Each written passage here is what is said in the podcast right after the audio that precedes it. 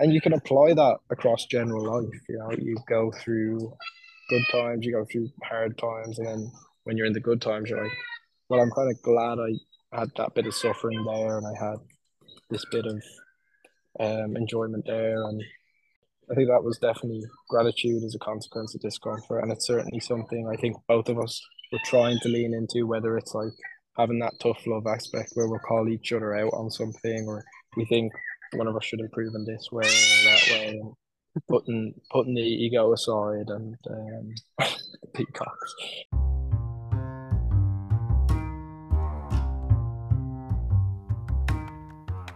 Hey, uh, I'm Johnny, and you're listening to the Reflections Podcast.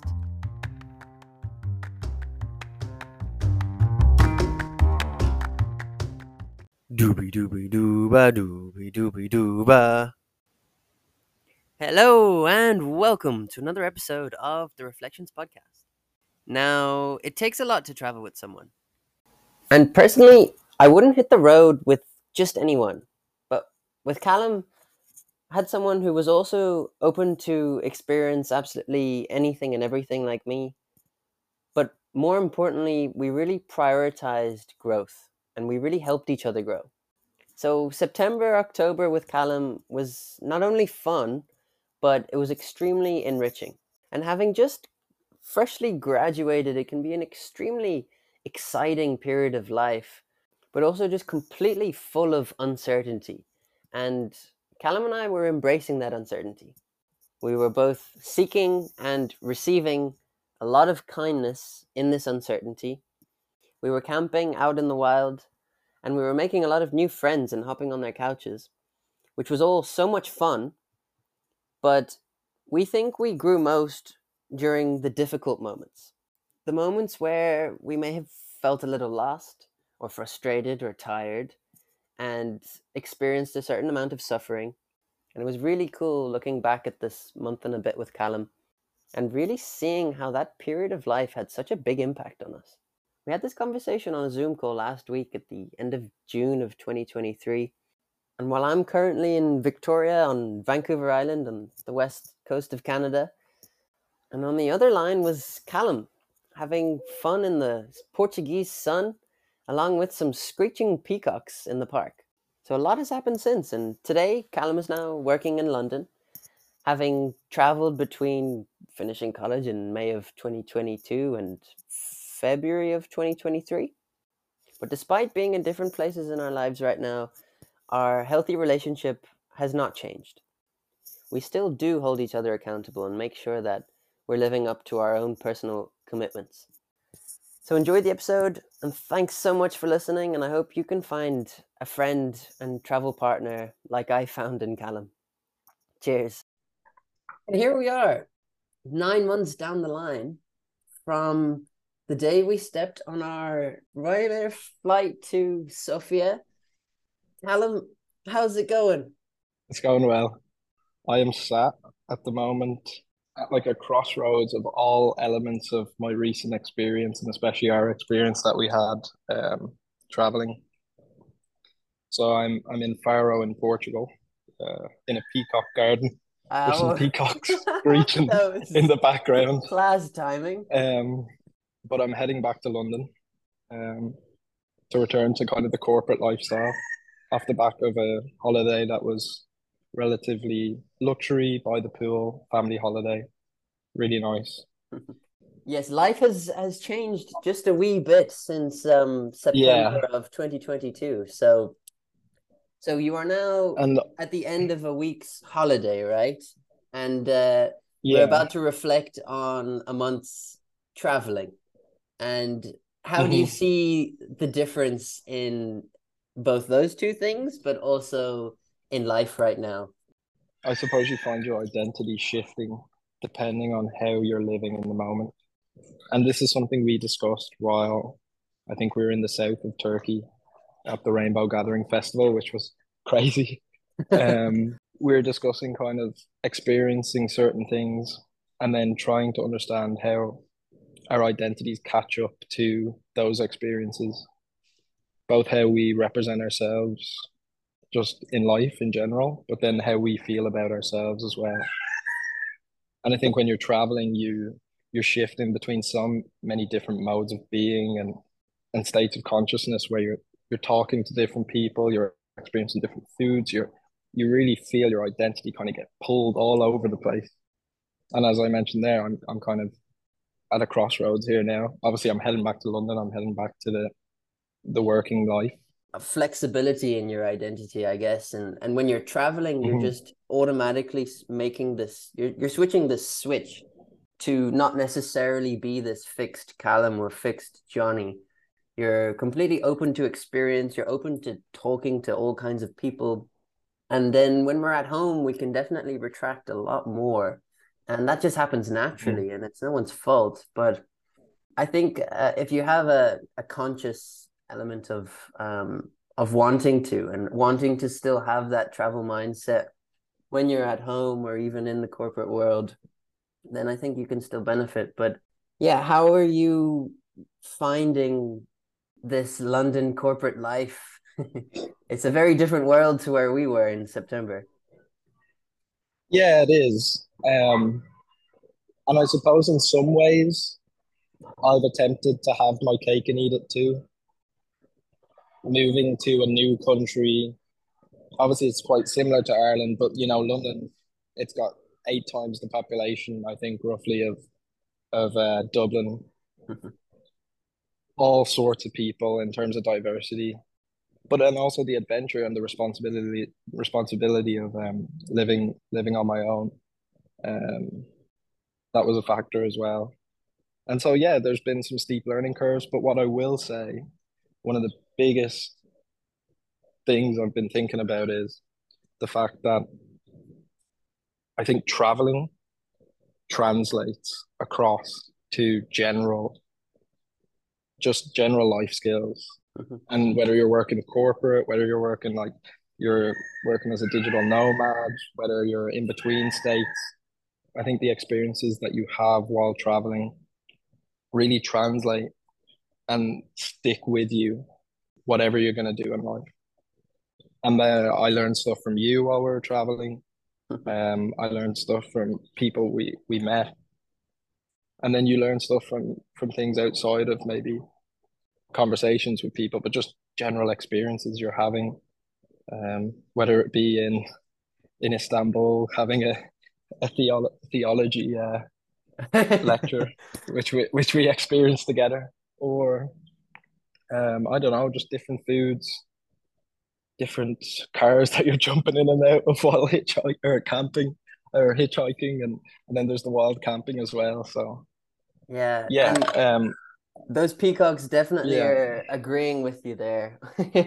But um or disagreeing i don't know what their what their screeching is but um yeah. I, I think it's really Callum and I met in our final year of college and of course we were close in final year but it's so cool to look back and still have our our relationship. And i think our friendship is just so it's so healthy in terms of how we grow together and how we push each other. I've never had a a friendship like this where i am extremely vulnerable with you sometimes but i think we we really do learn from each other in terms of how our mm-hmm. personalities mm-hmm. maybe match but for that month, like we were not only having fun, but we were very uncomfortable at times, and uh, that was a a biggie for me because mm. I thought that I was gonna go solo travel for however long it was after college, and I, and I knew that that was going to be an enriching and growing experience, but um, stumbling upon the opportunity to travel with you not only made me grow, but it made me grow in in all kinds of ways that I, I didn't expect. And yeah, I'm, I'm mm. kudos to to you for that too. Yeah, and I think I certainly learned a lot from you. Um, I think we have a there is like a sense of tough love for their relationship, but it's like a benevolent tough love where both of us really just want to see each other succeed um, and you can take that to the extreme where you want to see each other succeed, even if one of us as individuals don't benefit directly from the other individual succeeding. You could call it unconditional love or Yeah. unconditional care, um, but also making the relationship work as well and making sure that thrives. And I think the dynamic with us two is is interesting because I think I can be sometimes maybe too assertive, maybe too ego driven.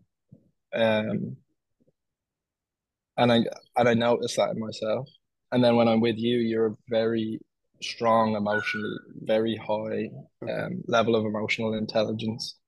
And so I picked up on that while we were traveling and kind of learned how to cultivate that within myself.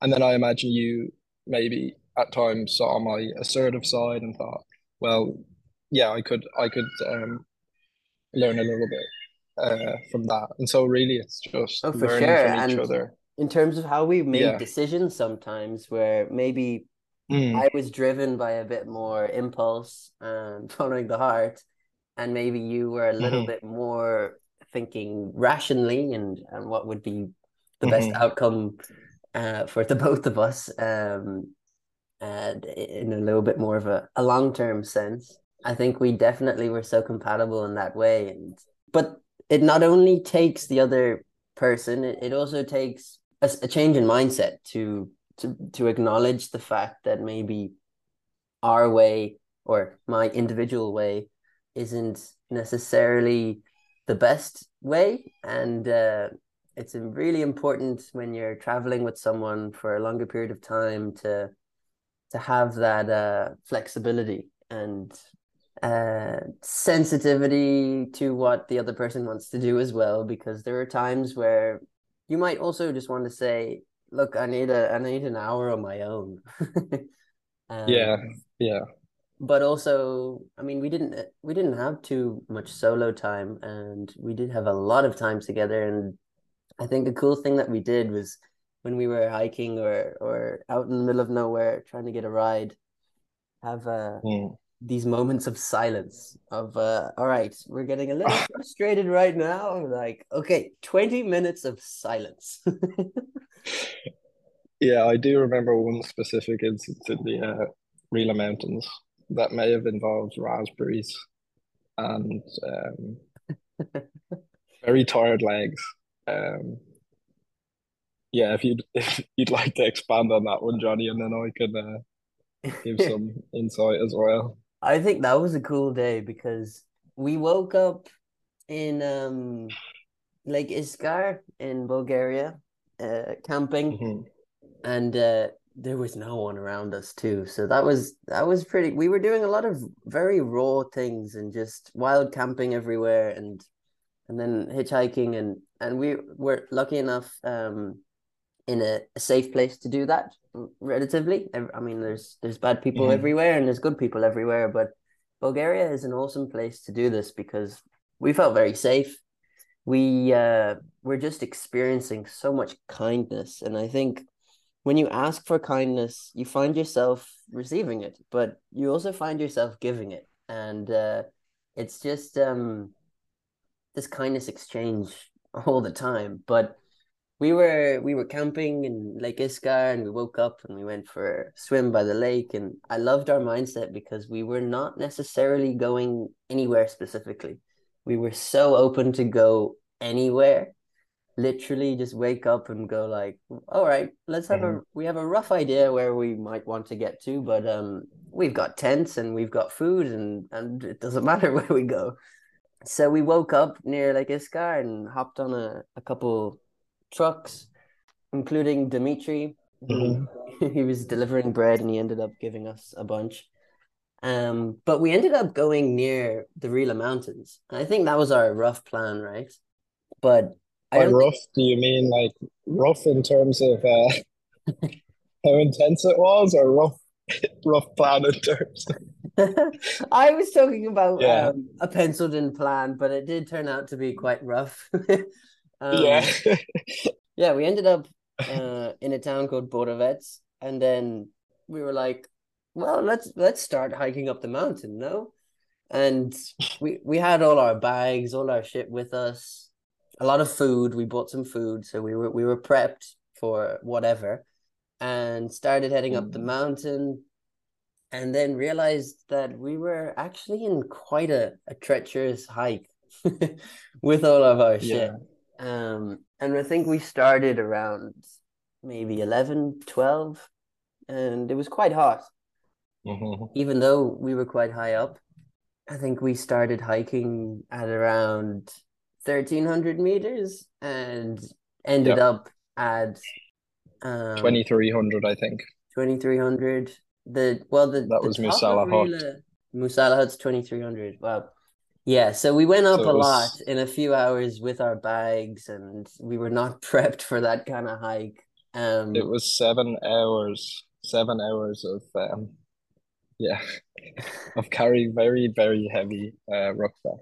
But when we talk about discomfort, yeah, it was really good. And in terms of the grunting and the raspberries, what happened was we were, I should say, maybe enjoying the uh 15 minutes of silence, but we were in deep pain with our calf muscles seizing up, and we hadn't ate a lot, and it was really, it was actually quite hot. it was so and we came across these yeah yeah and we came across these um wild raspberries but we both knew that we needed to remain silent because we had decided together that we were gonna we weren't gonna talk. We were just gonna embrace the trek. And also I had been I'll admit I had been complaining at the start of the trek because it was I don't know there was something wrong with me. And so we found these wild raspberries. We we started grunting. Yeah, we were having food It a bit- orgasms. it, it was a bit caveman like. Um, yeah, yeah, but uh, no, we really enjoyed those raspberries, and I suppose it was it's trite, but it was like the journey is the reward. You know those those little those little raspberries that we were picking up, and and our interaction with Nelly. And, Yeah, and that's when we met Nelly, right? Um, Who gave us her some Ferrero Rocher chocolate, which was just, oh my God, that hit Yeah. the spot. We were definitely low on Mm. sugar and dying a little bit, and I think she saw that. I think we just we didn't chat too much with her that time. Well, especially since we were struggling so much. We finally made it to the top, and I know it's cliche to say no pain, no gain, but oh my goodness, that feeling at the top was just so rewarding. It was so insane to arrive there and, and swim in the glacial lake. And then we camped Mm. up there. And then we saw Nele the next day, and she hadn't slept she appeared. She was hiking again with her dog. Mm. Can you remember the dog's name? I can't. Nele and Raya. Raya. Nice. And Yeah. our guardian angels, to be honest, because Nele was saying how the, the weather was changing rapidly and you should probably head down because it's going to start snowing up here. We were like, no, we're going to spend another night and we want to we want to keep hiking around here. And she was like, yeah. no, don't. And uh, I can lift you, just come with me. Luckily, we were still flexible and had a, um, maybe uh, we should follow her kind of mindset. And uh, we ended up going Yeah. heading down with her on the cable car, which we didn't know there I was. think the obviously we were writing reflections every day, um, based on diary entries that were written, and I think the the reflection for that day was pursue an opportunity that's too good to be true, even if you have other uh, opportunities.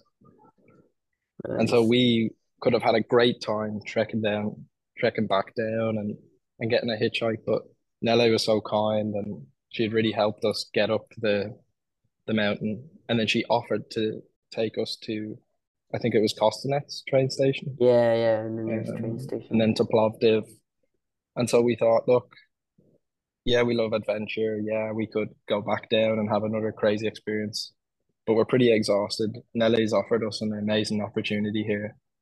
There are some other great opportunities, but let's go for this one. We had some food, hopped on the train from Kostenets to Plovdiv, and we were on our way. Yeah, and and she ended up buying lunch for us, and and Nele was not a she was an important person in Bulgaria. It was uh, transport, I think, Minister of Transport. Yeah, and it was interesting to hear her perspective, um, because I think one thing that we did do while while traveling was really try and understand other people's respect uh, perspectives. and she gave us. I won't go deep into it, but she kind of gave us a political perspective of the EU um, as someone who's in Bulgaria, and I thought that was interesting. And it's interesting because Bulgaria is maybe not as well developed um, as a place like Ireland, mm-hmm. and there's a lot of corruption that still happens in Bulgaria. So it was really interesting hearing her perspective from the inside too. And there were lots of ways that we were trying to jump into other people's shoes, but um, I think another example would be in uh, in in Turkey when um, wait, are, are you thinking about the the theology lecture? Yeah, yeah. Um, mm-hmm. Yeah, I mean there was there were so many examples where we were just trying to jump into the shoes of another person and really get to understand where they're coming from and and uh, um and this cultural difference that we had and uh, just trying to understand them more and um can you think of any other uh experiences like that, Callum? I would say the when we went to the Blue Mosque or the Sultanahmet Mosque I think at the time it was closed, um, and you couldn't go inside. But we were we were looking at the um, the pillars of the Islamic faith and kind of trying to get a better understanding of that. And then the opportunity arose to kind of have a little um, uh, theology lesson with a group of students. And that was really interesting because I think as someone in the Western world, especially the very developed Western world, you see kind of religion falling by the wayside, but it's still very strong, very strong um, in the East. And so we had a, a theology lesson and we really got to understand Islamic faith. The girl that was, was doing the lesson, she really questioned us on us on what we believed. Um, and it was difficult. It was difficult to yeah, and it's it's it cool. made me question my faith, and um, and it's easy to say, oh, I don't know, I don't know what I don't know, and have this cynical, yeah. cynical point of view of uh, not necessarily knowing, but finding faults in religions um, of all kinds. I think it was a really big moment when we were there. And I remember coming out of that with you, having this long conversation of, um, well, maybe where where we um should stop being so cynical. yeah, it was definitely the cynicism aspect. Like, I think at one point I said very cynically, I said the fact that humans think they know the answer proves that kind of there is no answer, you know. Mm. Um, but yet these ideologies or religions they provide that structure to to live your life and it's great being formless and kind of having maybe the just the perspective that I'll embrace whatever comes at me, the the snowstorm, the the Rila Mountains. But sometimes it's good to sacrifice and say, I'm gonna go with this. I'm gonna work within these constraints. I'm gonna work really hard within them and let's see how meaningful my life becomes when I constrain myself in certain ways under a certain ideology or under a, a certain um, and I know some people would say you can do that without religion, but I think there's a reason why religion has been so prominent, and I think that's that's personally the conclusion I came came to when when we were there.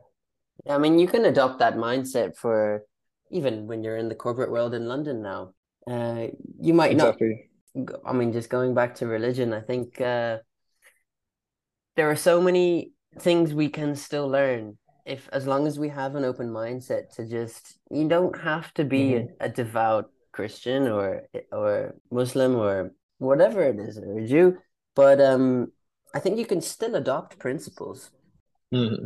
my personal uh, opinion on that is uh, all religions have great principles all about humanity and how you treat other human beings and, and your relationship with yourself mm-hmm. and your relationship with with God and however you define that. But I think it's it's all a little bit of a, a broken telephone of just to remind yourself and it's a, it's a framework to be able to practice kindness and practice gratitude and practice compassion and love in different forms. Mm.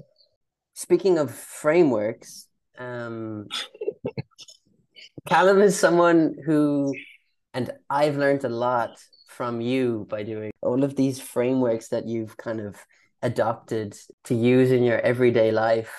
I mean, even mm. when we're giving each other updates in the last couple of weeks, Callum has made a uh, a big Google Doc on how he is going to be his best self. And I think it's brilliant because I learned so much from it. But uh, would you care to elaborate a little bit more about uh, how you do that, Callum?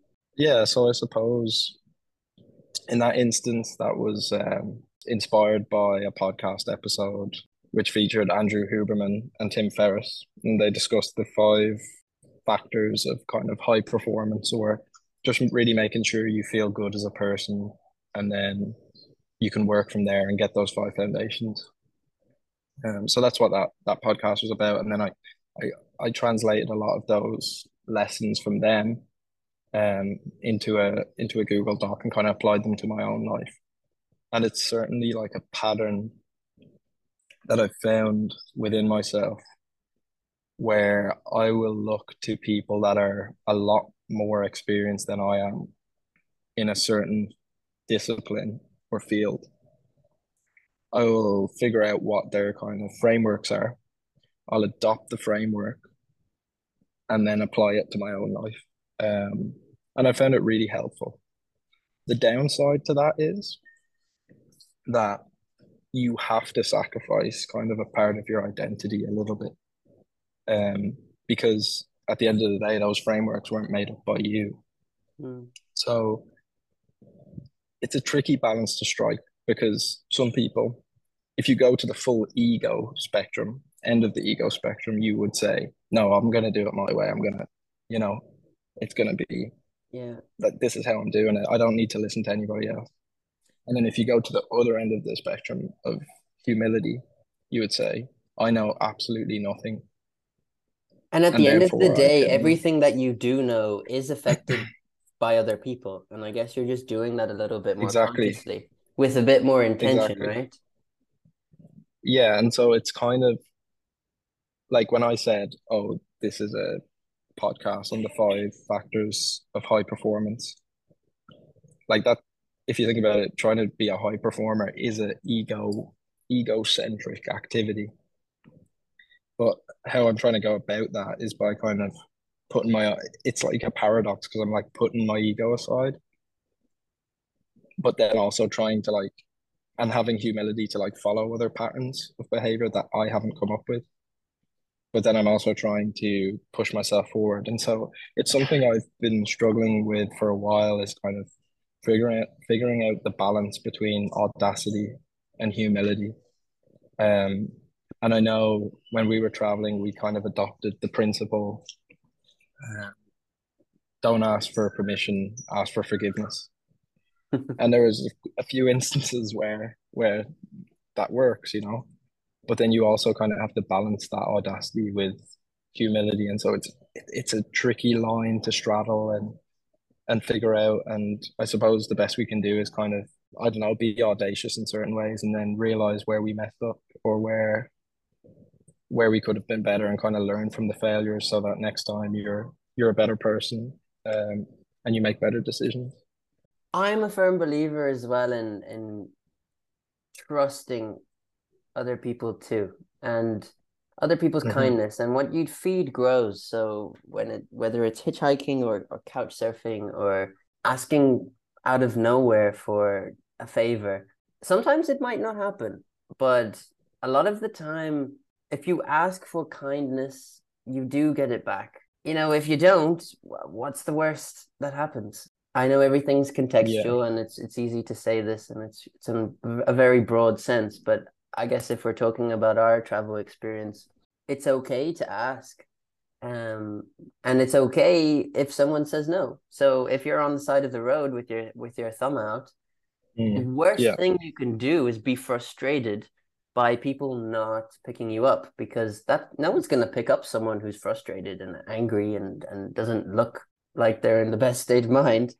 But um, if you keep a smile on and and you focus on that one person, all it takes is one person uh, to pick you up and to change your whole day and your whole experience that you're going to have.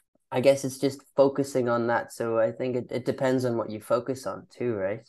Yeah, and there's like a feedback loop as well. If you're in a good mood, the person that picks you up will be in a good mood. You know, like that happens so many times where, and sometimes it takes a little bit to get out of the inertia where like you need to kind of push the the ball down the hill, ask them about their day, uh, see how they're feeling, what what what are the what's their life like, um, yeah, and and kind of understand their perspective, and then Yeah, yeah, there's definitely like a mirror a mirror kind of dynamic when especially when you're you're hitchhiking. If you if you put yourself out there and really um be curious, I think that happiness is a completely transactional process. From Mm. my experience, anyway, I know that I feel happier when I've put a smile on someone else, and maybe it's because it's a completely contagious thing to smile. But mm, if I can make someone feel a little bit better, then I definitely feel better. And I think that's what's happened a lot of the time when when we jumped into someone's car and um had the intention to be grateful for them to pick us up, but also to have this symbiotic relationship with who's driving you. Um, I guess your way of giving back to them is by like lifting their day a little bit more too. So it's a yeah. win-win. Mm. Um, yeah, I think we had a lot of instances of that. I remember we got picked up. I think it was on the way to Rila Mountains by a a man who who was in a bright orange a bright orange truck and he was playing his rock and roll. And I think what you also realize is there's just so many perspectives and lives. And I suppose it's the word like sonder when you realize that everyone has as intricate a life as you and they have all their own experiences and perspectives. And I think one thing that I find in myself is when I go into that sonder mode, it gives me this level of empathy that like I don't really understand, but it, I can just feel it where it's you can understand why certain people are the way they are. And that even applies to people that that maybe aren't very nice to you or or they're having a bad time or you know. And so you can kind of have this radical empathy with people.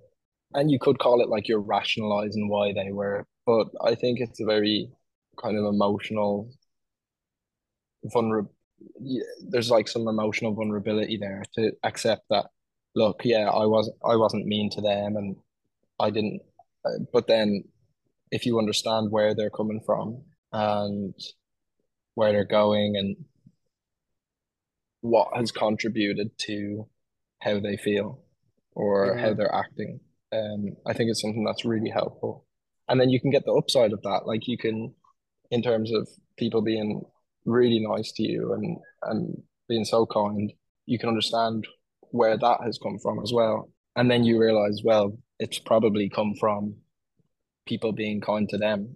And so really we're all just one big macrocosm of consciousness that we should really be kind to each other. I mean, if we got gathered the collective feelings and kind of emotions of everyone and made made it one nervous system. I'm not sure how that that would feel because there's a lot of pain out there, but there's also a lot of good good and, and kindness and yeah, a little bit of a tangent, but it, it's interesting kind of And I think it's all about what you focus on. But it's also really interesting to see the cultural differences to how we treat each other straight away. Like in a place Mm. like Bulgaria, from our experience, I don't think that it was as common to smile at someone on the street and get a smile back. And I, for one, am a smiler. So I I search for those exchanges to even smile at someone on the street. And sometimes you get it back, and in some places it's a lot more common to get it back. And uh, it does not mean that Bulgarians as a whole, and I know we're stereotyping mm. here, but um, yeah. it does not mean that Bulgarians as a whole are not as kind. It just means that they express that form of kindness in a very different way. And that goes, I think, down to the history of the place, um, what they've gone through together as a as a nation, as a as a culture, as an ethnicity, as a, how many different types of people have migrated to there, and how they treat each other, and how they treat foreigners, especially. but from my experience, Bulgarians were so kind, but you just had to get to know them a little bit to see that kindness. And we did not get many smiles in the park. Uh, I remember on our on our second day, we were like, "Is everyone grumpy?" um, I think uh, I do recall one instance, Johnny, where you were on the bench and you took your shirt off, and uh, it wasn't very welcomed by a, a specific policeman that was kind of roaming or, or park guard that was like roaming the park. and he kind of came, but he didn't he didn't necessarily tell you to put the, the shirt back on. He kind of just hovered over to us, levitated over to us. Yeah, we, we looked away from him. sat, sat himself down on the bench and kind of he was saying, you know, uh, implicitly like I am the authority. Put your shirt back on, John. Yeah.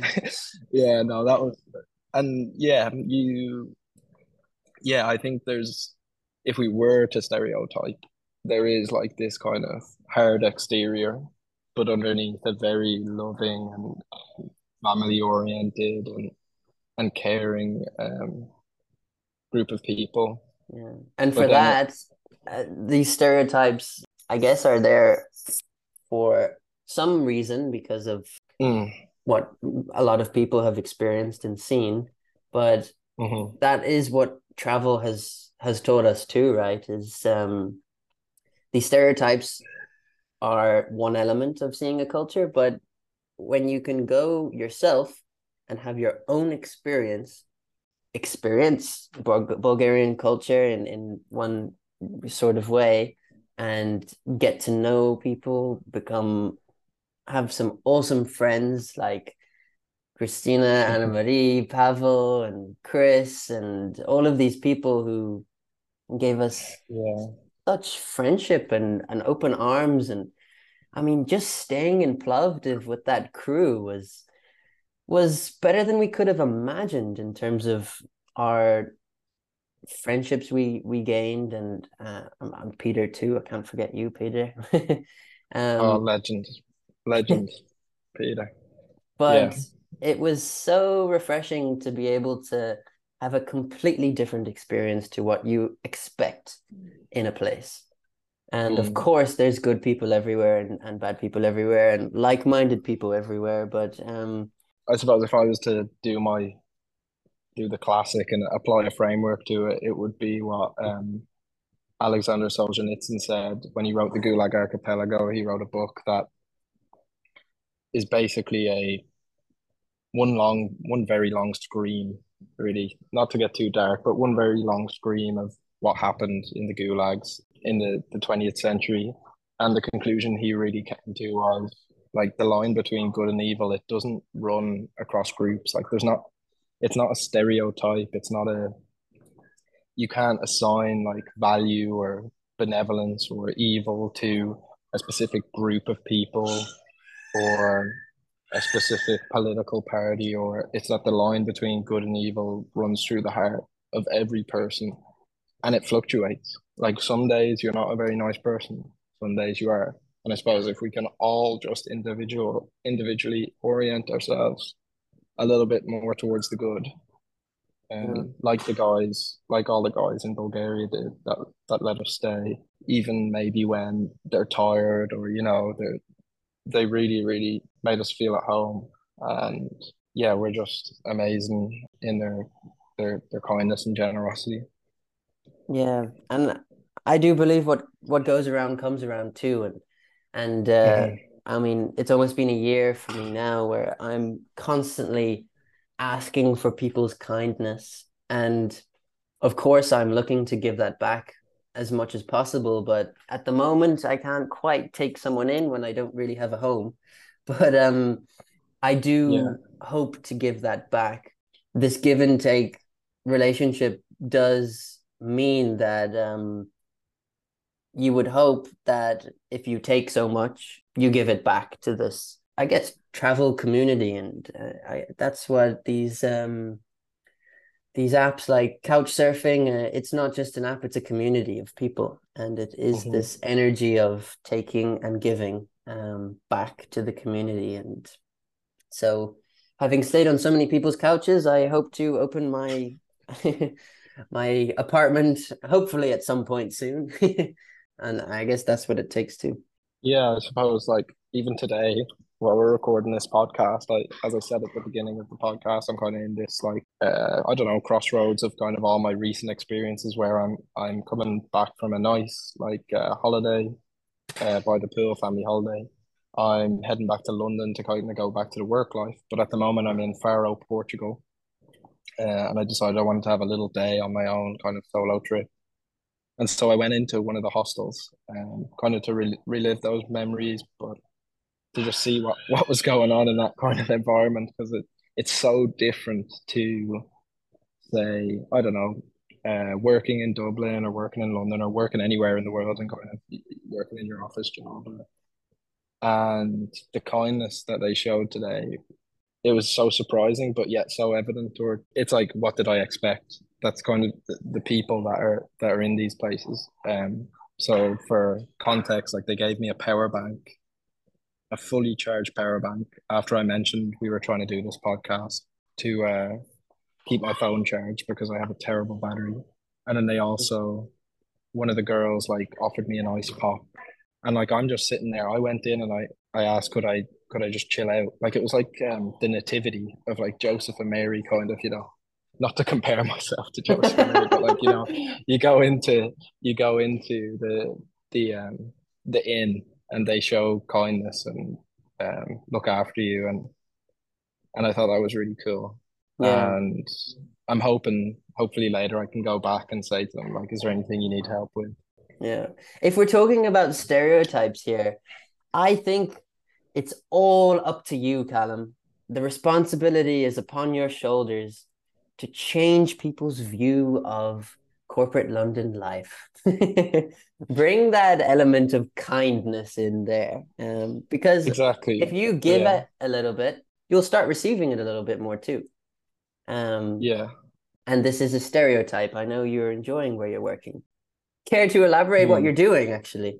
Yeah, so I'm working in a research consultancy, um, and I'm an analyst there. So I'm I'm researching investment distribution, which is basically uh, we are researching uh, investment platforms. For example, I know in Europe, DEGIRO is big, and then you have like Hargreaves Lansdown. That's another big company, but it's very focused on like the direct to consumer market where you have like the the average investor, the the, con, the average consumer, not maybe wealth like highly affluent individuals, but people that are just using these platforms similar to the way people our age use Revolut to kind of manage stocks and shares. It's very consumer based. Uh, yeah, but without getting too much into the weeds, um, I'm enjoying it and I'm finding kind of some level of meaning in the discipline and the focus and the the analysis that I'm doing, and there's a lot of writing in the reports and stuff like that. So I I suppose it's it's finding the upside. It's very easy to go, oh, I have to get up in the morning. Oh, oh works at nine. Like, and I've I've I've been like that plenty of times in my life. Um, but I'm really trying to kind of see where I can take on responsibility, find that little nugget of meaning, or and just enjoy the the process, I suppose. Mm. Yeah. Nice. And talking of uh, meaning, do you find that you're able to define your purpose better now, having more structure and this job, and um, in comparison to that travel mindset you had last year? I think when you sacrifice sacrifice things, it gives you a level of freedom. I know there's like a book by um, I think it's Jocko Willink, who is like an ex Navy SEAL, unbelievably disciplined guy, very successful, and I, I imagine is enjoying a very meaningful life because after all, success is just a word, and like whether you're you can be wealthy and miserable. Um, but he has a book I think called Discipline is Freedom. And so if we were to apply that framework, I haven't even read the book, but just the title, Discipline is Freedom, if we were to apply that framework, imposing structure on yourself and then operating, I think we talked about this earlier a little bit, but imposing structure on yourself and then operating within those constraints, you'd be surprised how meaningful you can make your life by doing that. But then you can also have crazy experiences and highs and just like moments that are blow you away when you take off all the constraints almost. And we were kind of living that lifestyle when we were hitchhiking and camping. So there's a balance. I certainly have found a lot of like satisfaction in pushing myself and trying to see what pops out the other side when I do that. But I also recognize that the necessity for like pulling back and and being able to relax. And I think one way we definitely found that was um, by meditating together. I think those morning meditations were so awesome in how it brought us back down just a little bit. And when you're experiencing so much and when you're doing so much, we were so active and always on the go, and a different kind of sense of always being on the go when you're in a, a big, busy job, of course. But it's easy to uh, take these experiences for granted. And I think those oh, yeah. meditations and of course our we had a, a grateful journal mm. every morning too and i think counting your blessings was really important when every day you're just hoping to experience more and it's easy to have this sense of greed for experience and hedonic, receiving hedonic and, treadmill yeah. Yeah but even when we yeah. were you know experiencing so much kindness to kind of treat that as the the standard like every day we were expecting people. And i think when you have those expectations that's when you can be let down by people. But if you have no expectations and and you're just grateful for every single act of kindness or every single thing that happens or even just being where we were um, and this mindset that we were and we had a college degree behind us and just making sure that we knew that um, we were focused on the various things we had say whatever we had we had a hundred things and not focused on the the one thing that we don't have. Yeah and i think we tried to remind each other of that like in specific instances where it'd be like just be as present as possible you know for these moments or and i think meditation help definitely helps with that um, yeah. And it really did feel like that while we were traveling together. I mean, you just like everything's so novel, transient, I suppose, that you can't help be but be in the present. And I imagine like some people would say, oh, the optimal way to be is then be present all the time. I know like Eckhart Tolle has like the power of now and, and there's tons of like books on it. But I thought I think it's also important to like reflect on times where you where you've gone through difficult times and then appreciate that yeah look at where the I am now times you've had are going to yeah exactly and look back and I heard a guy guy the other day say um if you can kind of say you're going through a hard time if you can kind of recognize that that's just a part of the human condition and see the beauty in that then you can kind of appreciate it in a weird, weird way. Because you can't have joy without having these low periods, or there is no joy without sadness. And I know that all this is very like um, philosophical and trite, but I think it is. But certainly found it to be true. But Callum, um, you also, yeah. um, so I hope you're happy to talk about this, but after these travel experiences, you did have a little bit of a low, no? Yeah, yeah. So, and I suppose, yeah, if you're looking at it from like a neuroscience perspective, it's like you have this dopamine high, you're riding all these experiences, and then you're going to dip below baseline afterwards. And so it's only natural. Um, and I think that was something that I recognized and kind of helped me understand why I was the way I was, or having that low period, like looking for the job and not really having like complete contrast to the travel experiences where you're kind of you're really trying to get from zero to one, trying to move from Dublin to London, get the job, and but then you also recognize that like you had all these like crazy experiences as well. And I think those crazy experiences and positive experiences wouldn't be as special as they are without those low periods. And so yeah, I think that's something to to recognize and kind of understand and and ideally I think this is why I we were talking earlier about having this kind of plan of these five foundations like get your sleep right get your exercise right get your your nutrition right and then you kind of have a nice baseline. And if you'd start dipping you kind of look at those five and go okay where? And i'm sure i'm applying that now but i'm sure in probably three years i'll be like well that was a load of nonsense. That that didn't really fix my problems. But um you just learn you, you learn new things and you, you adapt when the information changes like try and change your mind. In hindsight now callum i'm sure it's easier to talk about that period but how do you think that one who is a little bit low after all of these peak experiences can stay motivated but also stay present and not be too focused on these comparisons that you can make with uh, a better version of yourself?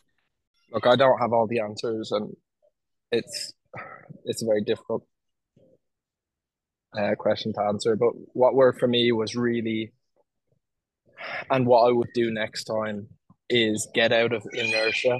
So this is like a concept in physics. Inertia is a state. I'll probably butcher this, but it's a state where the object is completely like suspended in. It has no active activation energy and there's going to be no potential energy because there's no activation energy and so you need something to kickstart you and get the ball rolling is the classic phrase like get the ball rolling i could have just said that and what i've done now is like looked across the five kind of elements sleep exercise nutrition light and relationships. Write those five things down. I don't know check what how are you doing? Score them out of 10 like how are you doing on these things? And there's specific protocols and practices you can implement but just look at those five and understand whether your baseline that you're setting for enjoying things or your baseline for just a good life what is it like and how could you improve it and then kind of have the i think it's important to have the humility to like recognize you're terrible at, at, at certain things so like i was listening to a podcast the other day and they said you'd be shocked by how much better you could seem at something if you had 20 minutes to prep it, you know?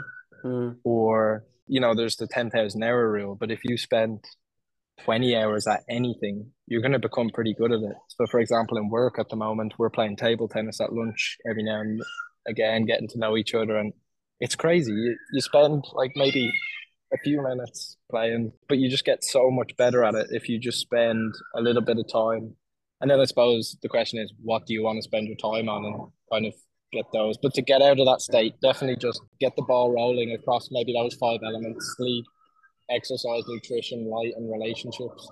That's and then awesome. the light thing, that's just, let's just get outside and get light within 30 to 60 minutes awake. And I mean, I've been applying these recently in London. It's only been a month, so we'll see if it's sustainable.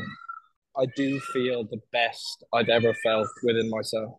Um, awesome which is cool. And I don't like to take credit for myself in certain ways because I think I've learned so much from like all that is from that podcast with Andrew Huberman and Tim Ferriss. And yes, you do have to implement it, but and it took you some time, right? It took you a good oh yeah six months. It took me it took me yeah quite a while to get out of that state yeah of inertia. Um, but I was working. I was like applying for jobs and and uh, getting rejected, and you know you've got to got to also yeah. keep going and just know that taking ego hits. Yeah, yeah, the ups are ahead, but you've got to kind of humble yourself and maybe look low. There's the there's the quote: "Modern people don't see God because they don't look low enough." You know, like that's yeah. But yeah, But like there was one um, other, um, I'm just going to talk about one other framework, which I'm sure you'll enjoy.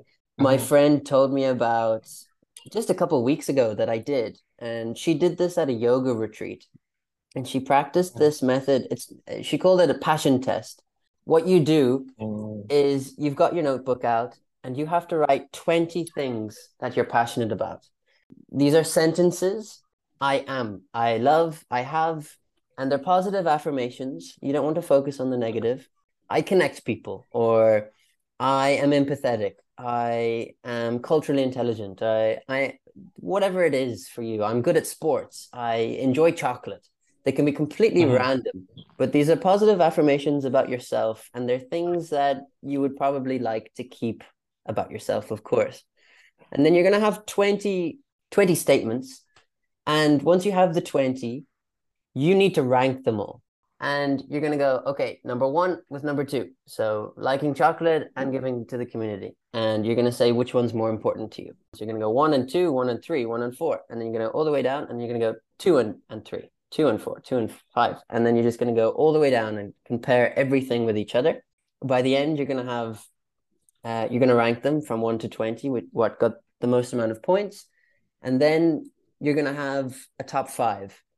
And then once you have a top five, you want to rank out of 10 how good you are right now at doing that. How good are you at that? And how can you, do you have room for improvement? So if it's a seven out of 10, right? Seven out of 10, then you're going to have five ratings out of 10 for these statements.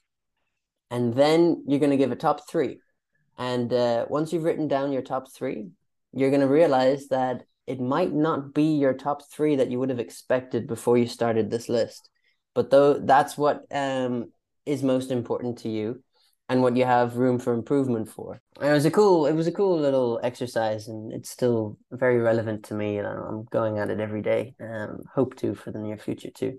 But anyway, sorry for going yeah. I gotta I gotta try that. That sounds really good. I mean, I personally struggle with identifying what I'm actually passionate about. Um, so that would be a good exercise. And I definitely think I, I remember a friend told me that like passion doesn't just uh come. Like sure you have like moments of uh, passion and kind of but really if you really work at something you'll get passionate about it anyway. Like for this a ridiculous example but like I living at home in Dublin I didn't do much washing up. And I, look I'm not saying I'm passionate about doing washing up but like I've noticed living living on my own and just like doing the washing up at times like sometimes it's actually nice to do. Like it's it's like um a form of meditation or um Yeah, flow because I'm doing it more yeah yeah more like getting into that flow state and the more I do it I I realize oh this isn't so bad it's like um you'd be surprised what what you can be passionate about if you invest yourself into it the book Flow State by Mihaly Csikszentmihalyi. I I don't know if if I'm pronouncing his name right, but he's a Hungarian author, and I should be able to pronounce his name. But Hungarian writing is just hmm crazy.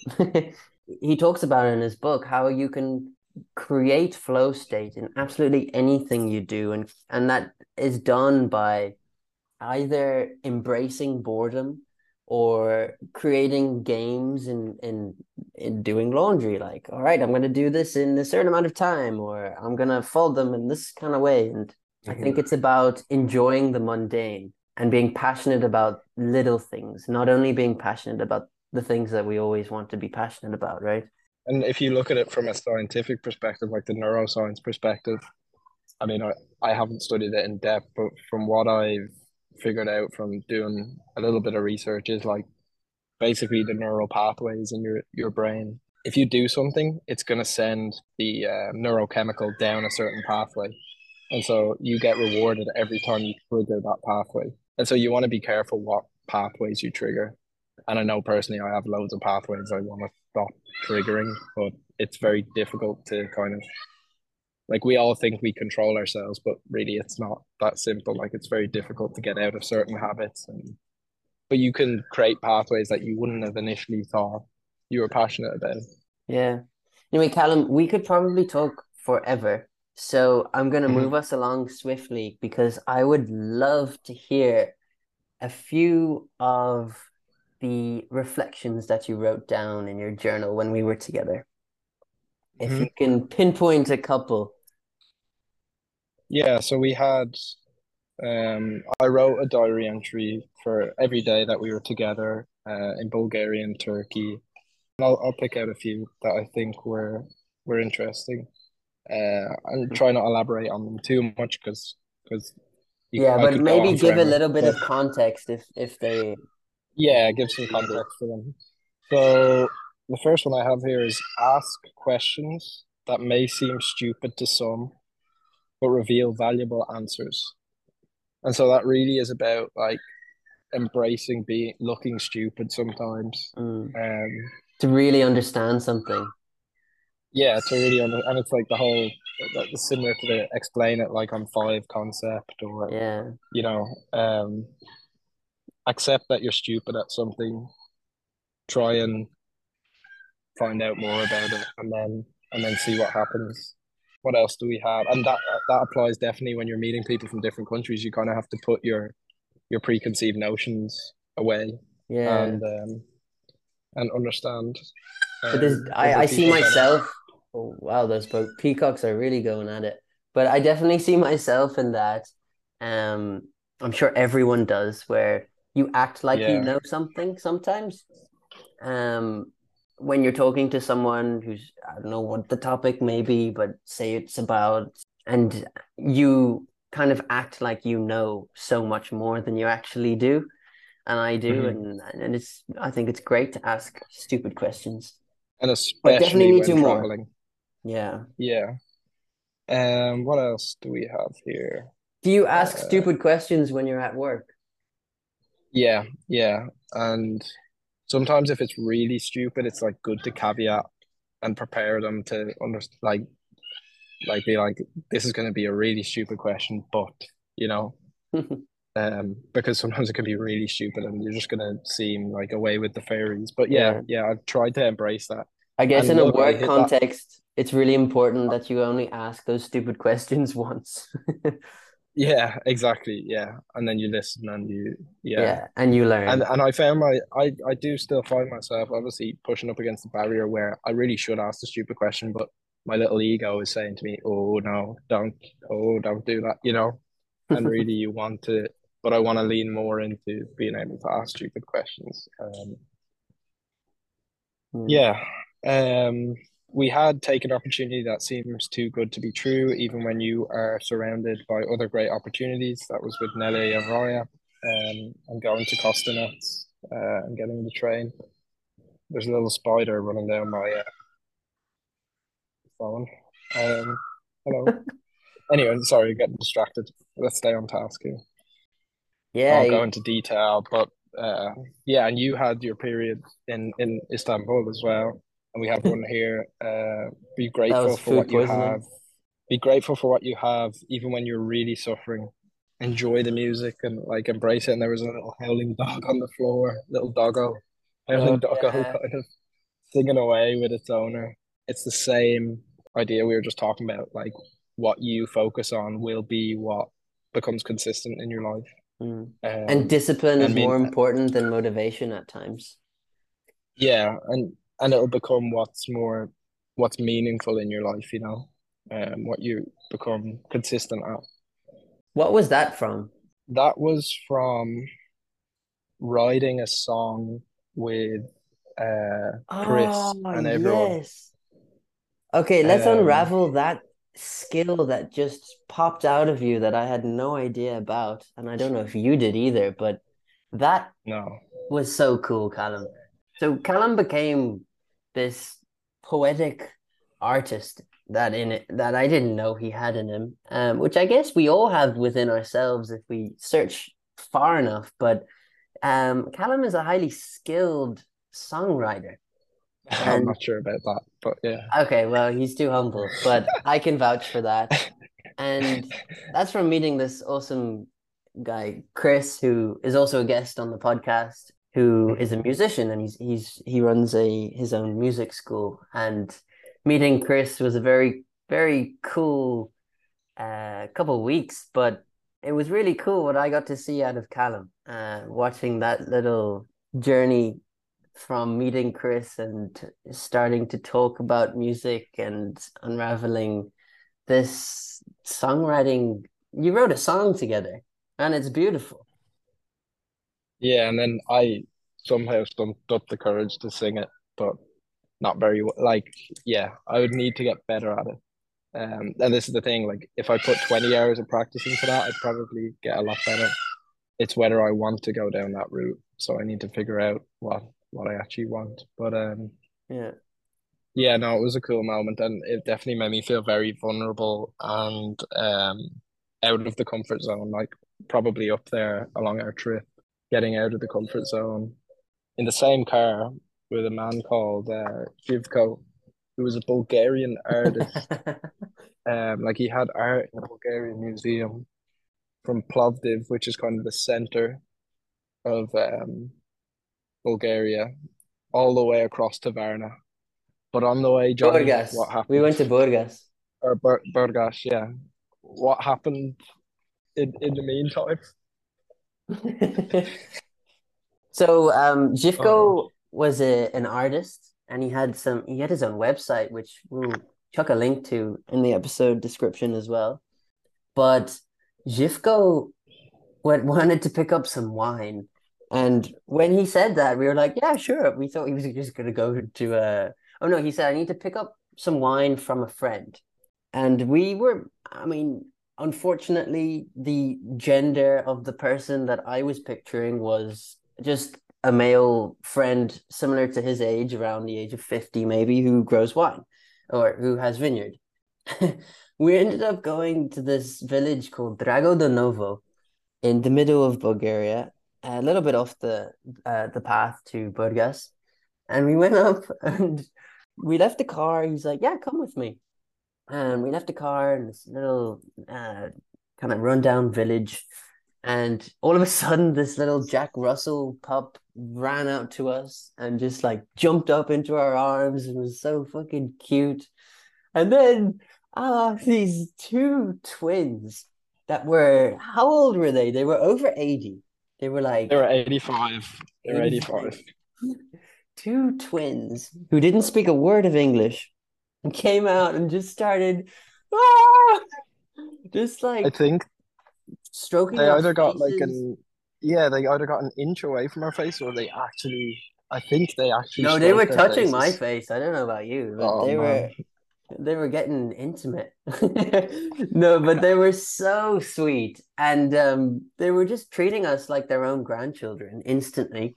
We went in and they they fed us, they gave us wine, they gave us cake, they gave us coffee, they gave us grapes. And we had this awesome exchange of us trying to tell them, well, Zhivko spoke both Bulgarian and English, so he was translating a bit for us, but communicating about our families and it was a very very wholesome experience which we had no idea was going to happen It was definitely up there in terms of all the experiences. Um and just the kindness and open mindedness that they had to yeah. like and us, um, excitement. They yeah, had a they lot were, of youth were in them for 85 year old twins. Yeah, they were grinning from ear ear to ear, like, and we were throwing the little ball for the, the Jack Russell, and they made the cake and the wine, and I think we just when we left that place, I remember just being in a state of bliss in Zhivko's Yeah. car, which was his car was like it was like something out of a movie. It was like in, intricately put together. Everything in the car, it seemed like it was intentional. well Like, especially the boot filled with and- wine Yeah, yeah, that definitely was. yeah. and Um, just these plastic bottles which um, yeah, he gave us a big bottle too, which was very kind. And that was yeah, Mhm. that was why I travel, bro. That was just so that was so cool. And Yeah, that would not happen if you didn't if you just hopped on a bus to Burgas, you know?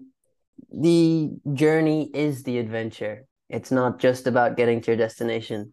I like the quote too that it's not about the journey or the destination, it's about the people. It's about the people you're with. that's a good one. Yeah. Because, yeah, that was cool. That was really cool. All right, give Um, us give us one more. There's a lot. There's a lot to choose from. I would say gratitude is a consequence of discomfort. All right, care to elaborate on that one? All of these reflections are kind of a amalgamation of an amalgamation where like we we've had tons of experiences and then you're pulling like reflections like that that was written on a certain day, but it could have been sitting in our subconscious.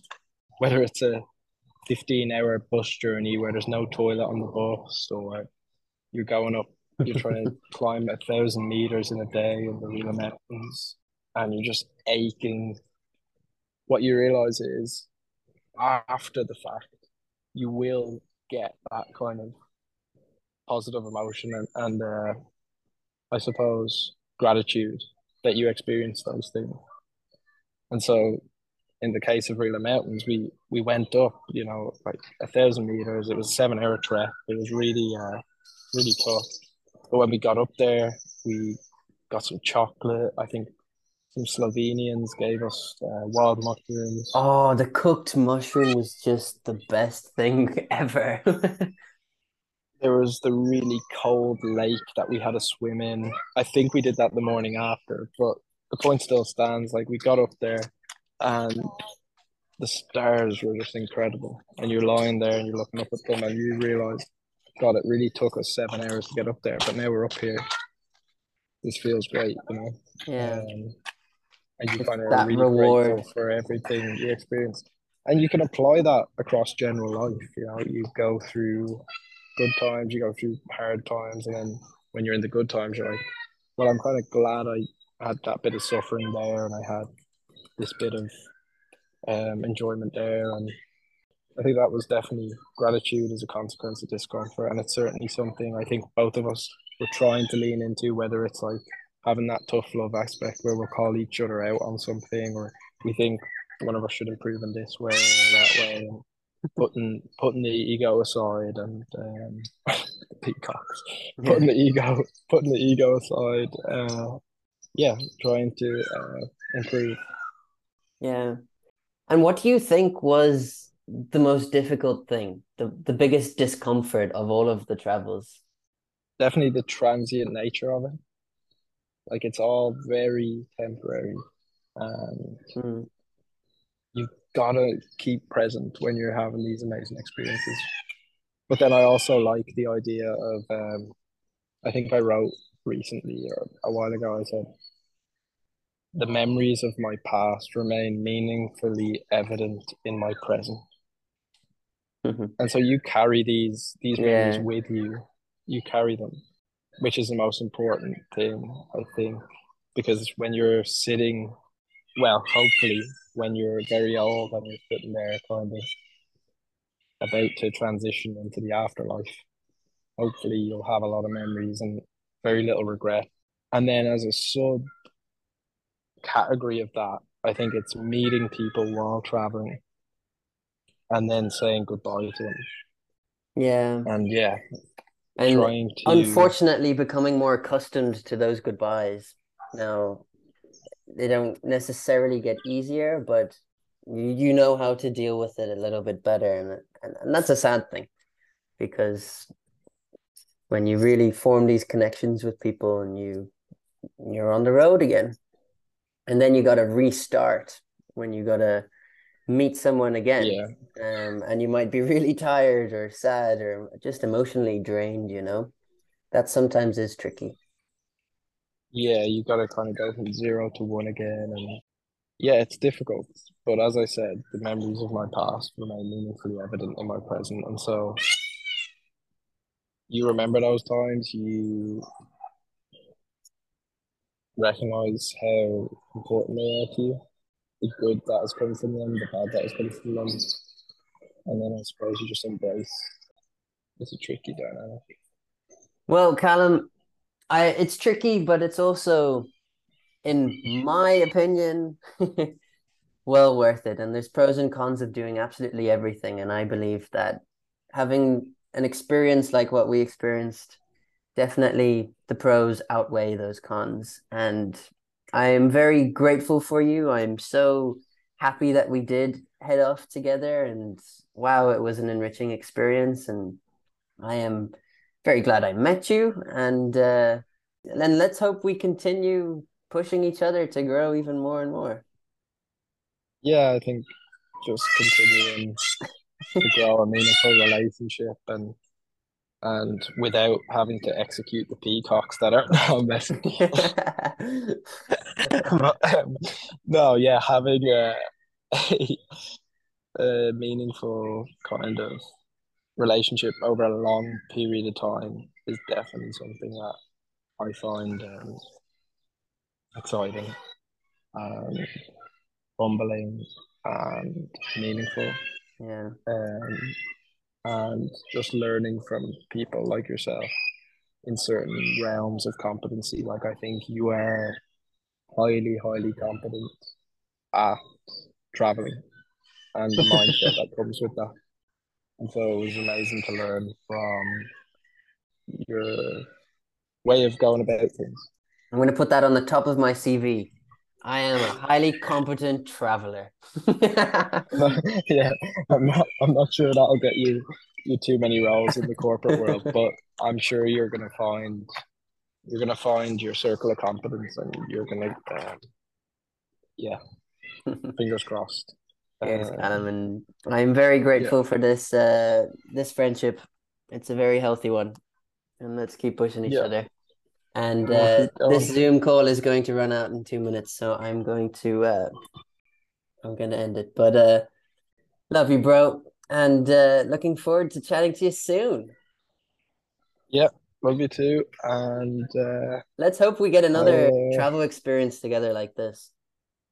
Yeah, and we could meet up sometime, or I'm we'll waiting for you out. in Canada currently. yeah, we'll see. We'll see. Um, Thanks, bro. Yeah. Godspeed. Godspeed.